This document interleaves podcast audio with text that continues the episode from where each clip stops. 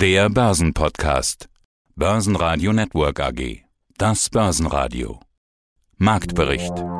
Im Studio Sebastian Leben und Peter Heinrich. Außerdem hören Sie Investmentstratege Florian König zu seiner Strategie- und Aktienauswahl und dem Beispiel Manz, Fondsmanager Bucky Irmak vom Digital Leaders Fund zum DAX vierzig, Fondsmanager Vincent Sperling aus Paris zur Outperformance von französischen Tech-Aktien gegenüber deutschen Tech-Aktien, Lars Brandau vom Deutschen Derivateverband zur Frage, ob die Bundestagswahl das Investorenverhalten beeinflusst, und Degussa-Chefvolkswirt Thorsten Polleit zur Frage, ob bei Goldinvestments Market Timing oder Buy-and-Hold-Strategie die bessere Strategie ist.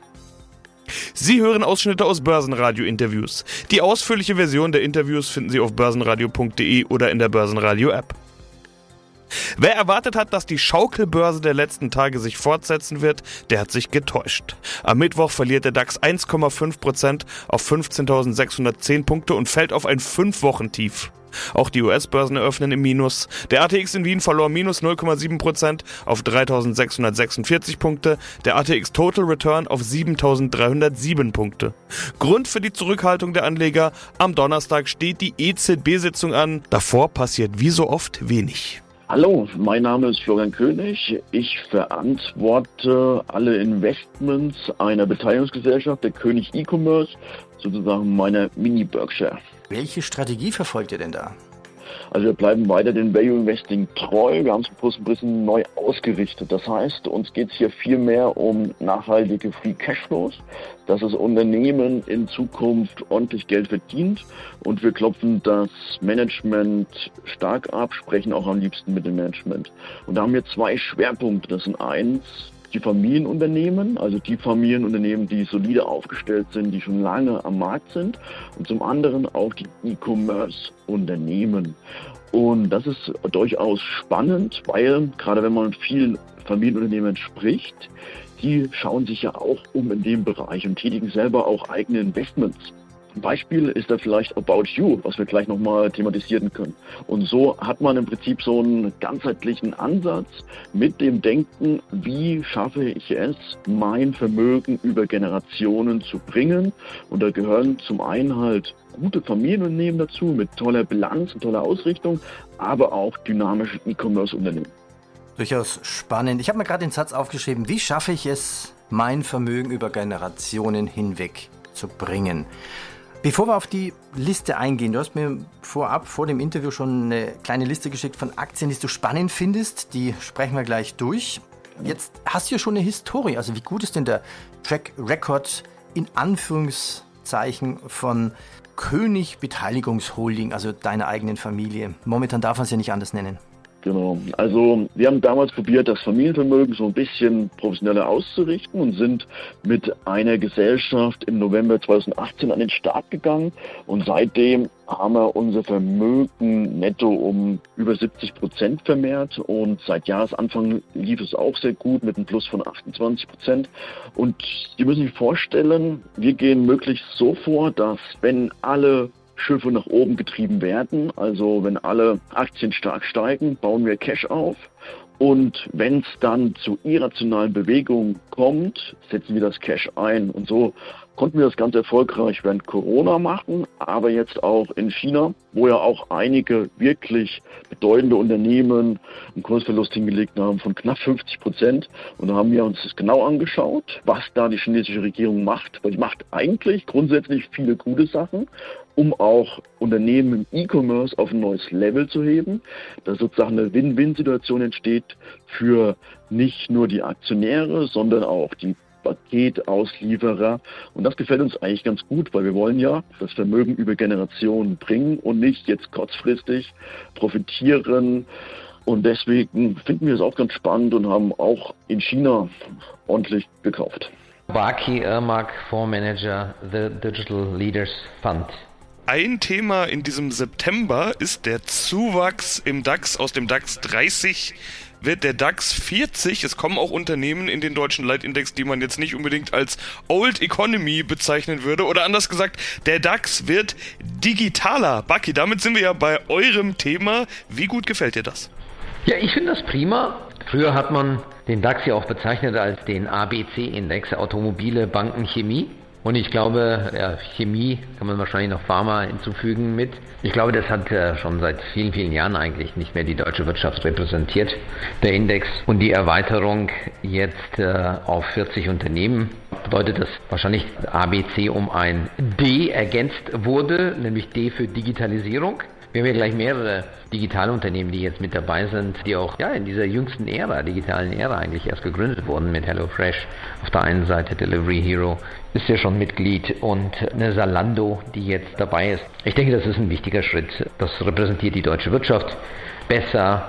Der DAX hat ja eher underperformed in den letzten Jahren. Das lag auch unter anderem daran, dass wir sehr, sehr viele alte Unternehmen in dem DAX haben. Viele dieser Unternehmen sind im sind ja im neunzehnten Jahrhundert gegründet worden, also eine Deutsche Bank achtzehnhunderteinundsiebzig, eine Bayer, B A S F, alle im neunzehnten Jahrhundert, eine Merck, sogar einige Jahrhunderte älter.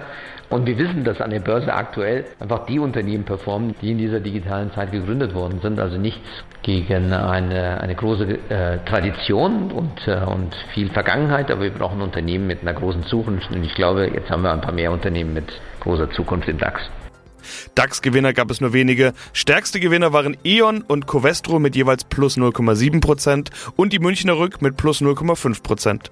Am deutlichsten abgeben im DAX mussten V W mit minus drei Komma zwei Prozent, Siemens mit minus drei Komma fünf Prozent, die von den Konzerntöchtern Siemens Energy und Siemens Gamesa nach unten gedrückt wurde. Beide wurden von Analysten herabgestuft. Siemens Energy war mit minus acht Komma eins Prozent klares DAX-Schlusslicht. Mein Name ist Vincent Sperling. Ich bin Portfolio Manager bei der Société Gestion Prévoir. Ich arbeite dort gemeinsam mit Armin Zinser und Co-Manager der beiden Eurozonen-Aktienfonds Prévoir Gestion Action und Prévoir Perspektive. Ich lebe seit zweitausendfünf in Frankreich. Jetzt haben wir viel über Politik gesprochen. Spielt das auch als Investor eigentlich eine Rolle? Also egal ob jetzt Bundestagswahl oder die Wahl in Frankreich, hat sowas Ausschlag für Ihre Investmententscheidungen? In der langen Frist schon, ja. Also ich meine gerade dieses ganze Thema zum Beispiel Elektromobilität, ja, das kann man, ob man, ob einem das gefällt oder ob es einem nicht gefällt, kann man das ja nicht aus seinen Investmententscheidungen ausschließen. Das ist ja letztlich eine politische Geschichte, ja. Und die bestimmt so stark das Börsengeschehen und da kann man sich hier einfach dem entgegenstellen und sagen, das interessiert mich nicht. Kurzfristig gibt es ja dieses schöne Sprichwort, politische Börsen haben kurze Beine. Ich glaube, so habe ich es ungefähr richtig im Kopf. Also für uns spielt es eigentlich keine, keine wesentliche Rolle. Wir versuchen ja langfristige Gewinner im Börsengeschehen zu identifizieren und dann in die zu investieren. Und, naja, und dann sehen wir das Thema Kontinuität. Denn meistens läuft es ja auf Kontinuität hinaus. Ja, momentan hat man so ein bisschen das Gefühl, die Börsen hätten gar keine Beine, um es mal so zu sagen. Sie hatten ja schon im Juli eine saure Gurkenzeit für den Sommer angekündigt. Ist ja nichts Ungewöhnliches. Wie gurkig waren die Sommermonate jetzt? Fühlen Sie sich in Ihrer Annahme bestätigt? Ja, man kann doch eigentlich froh sein, oder? Ich meine, im Sommer geht es ja teilweise auch mal ordentlich bergab. Und also für so saure Gurken, Sommermonate, sind, haben wir uns ja ganz gut aus der Affäre gezogen.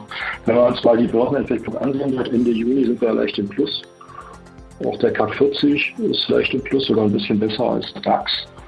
Und angesichts der verschiedenen Unsicherheiten, gut, die ja in Frankreich und in Deutschland und weltweit eigentlich die gleichen sind, die müssen wir dann nicht weiter erläutern. Ja, die, die Themen, die die Investoren umtreiben, kann man eigentlich ganz zufrieden sein mit der Börsenperformance über die Sommermonate, meine ich. Ja, ins, insbesondere sieht man eben, dass Technologiewerte gut gelaufen sind, ja, Wachstumswerte, in die flüchtet man sich dann. Das Ganze gefördert von der weiterhin generösen Geldpolitik.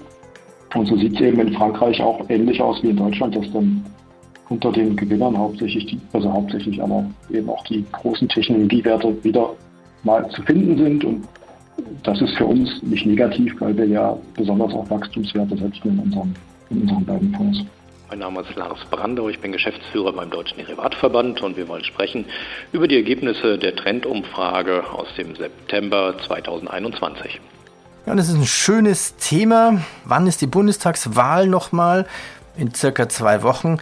Beeinflusst die Bundestagswahl das private Anlegerverhalten? Also wenn man davon ausgeht, dass die Börse ja so sechs, zwölf Monate Dinge vorwegnehmen, dann stellt sich ja auch die Frage, das ist ja fast eine Doppelfrage mit dieser Umfrage, dann haben wir ja schon eine neue Regierung und was sind die Folgen?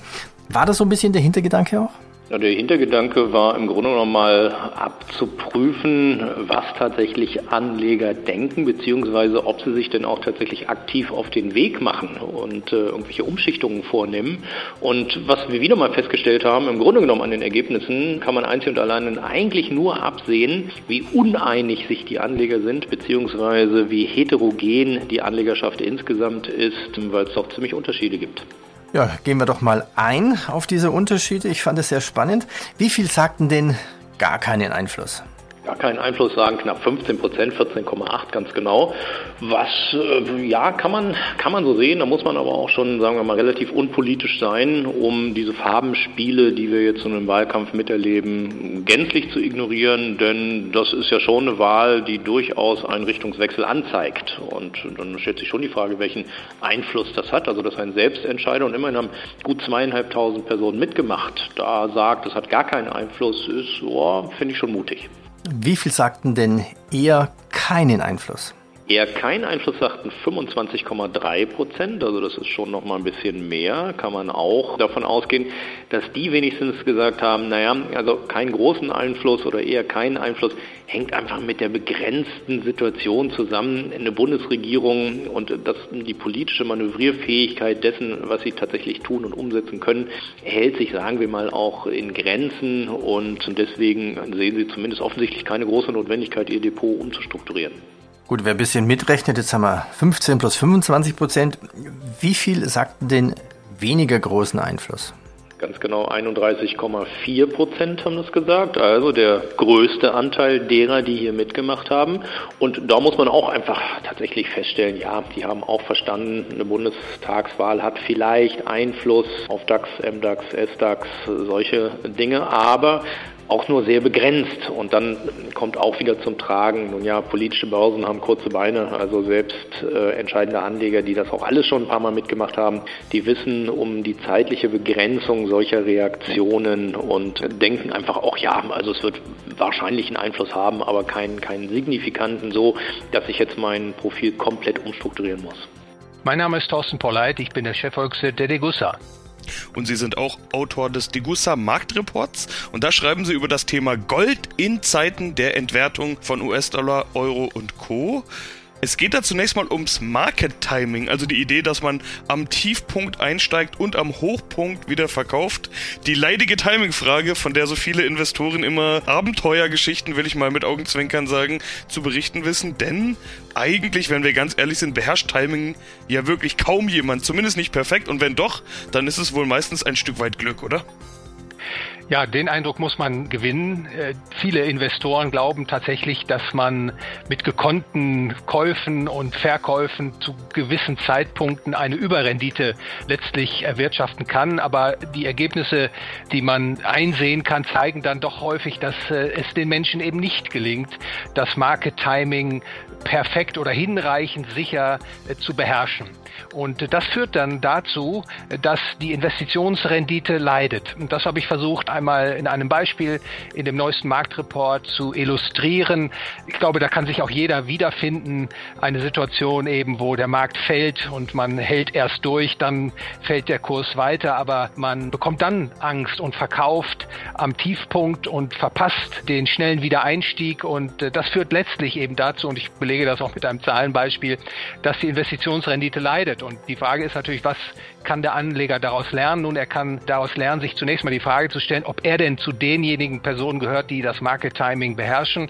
Und wenn er zum Schluss kommt, dass er das nicht beherrschen kann, dann ist so eine Kauf- und lange Halt-Strategie, eine Buy-and-Hold-Strategie sicherlich das Richtige. Und da sind wir auch schon beim richtigen Thema, nämlich dem Anlagehorizont. Äh, auch in Ihrem Beispiel sagen Sie ja, dass Sie da einen gewissen Zeitraum rausgegriffen haben, aber zwischendrin es auch mal volatil zugehen kann. Wenn man einen anderen Zeitraum anschaut, dann kann die Performance schon wieder ganz anders aussehen. Muss man sich als Langfristinvestor, also das, was man gängigerweise Buy and Hold nennt, muss man sich da überhaupt solche Gedanken machen über Timing und Einstiegs- und Ausstiegszeitpunkt?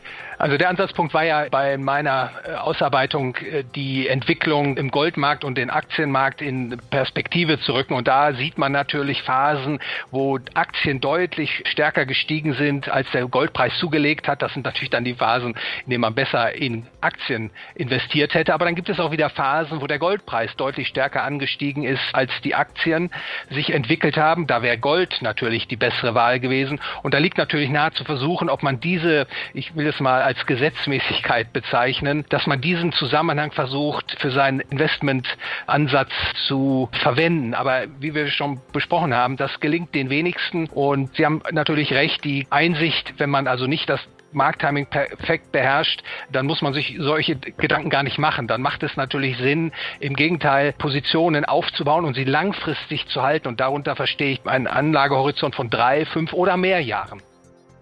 Noch eine Firma auf deiner Liste als Kauf, die Manz A G. Es ist auch ein Familienunternehmen, war für mich interessant, so habe ich es noch gar nicht betrachtet.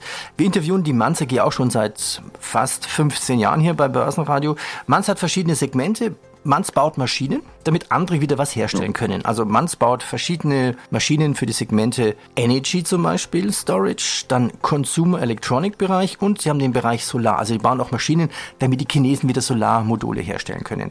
Warum hast du jetzt Manz in dein Depot reingenommen? Ja, die, also wie du schon sagtest, die Manz A G ist ein Familienunternehmen. Also der Dieter Manz hat das Unternehmen neunzehnhundertsiebenundachtzig gegründet und die Familie ist auch noch beteiligt. Aus meiner Sicht ist es spannend, wenn man überlegt, ein Engpass sind sozusagen die Batterien zur Energiespeicherung. Und hier kann enormes Wachstum stattfinden. Und das ist sozusagen auch das Standbein, was sich sehr stark bewegen soll bei der Manz A G. Also der Vorstand hatte gemeint, in fünf Jahren rechnet er mit knapp fünfhundert Millionen Umsatz. Aktuell, nur mal um eine Vorstellung zu bekommen, sind wir bei sechsundsiebzig Millionen Umsatz nur in dem einen Segment. Und er möchte auch weiterhin eine vernünftige E B I T-Marge beibehalten von zehn Prozent. Jetzt kann man natürlich sagen, die Chinesen können das auch. Aber was ist der Wettbewerbsvorteil? Einmal die Qualität und die Software, die in den Produktionslinien drin sind. Und man muss natürlich die Ausschussquote senken, die Produktion beschleunigen und eine Produktionssicherheit gewährleisten.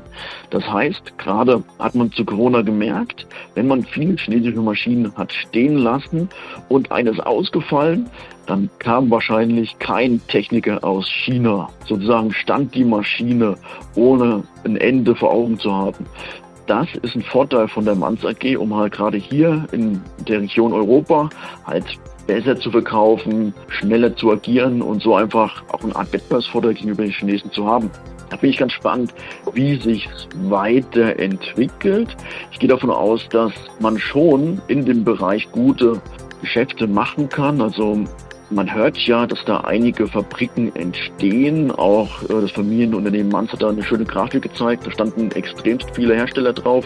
Wenn man nur einen Teil von diesen Fertigungslinien bekommen kann, kann das schon ein vernünftiges Geschäft sein. Aber was man sich immer vor Augen führen muss bei einem Sondermaschinenbauer, dass das mehr oder weniger nur Einmalerlöse sind. Man bekommt über die Fertigung der Linie gewisses Geld und hat dann noch Serviceverträge, aber schlussendlich das meiste Geld bekommt man, wenn man die Maschine hinstellt. Das heißt, für uns Investoren ist es nicht das angenehmste Feld, weil wir würden ja viel lieber kontinuierliche Cashflows sehen. Aber weil da gerade so ein Zukunftsfeld bespielt wird, bin ich da ganz gespannt, wie es weitergeht.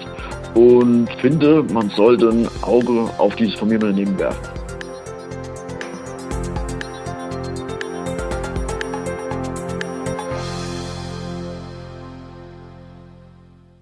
Börsenradio Network A G. Marktbericht.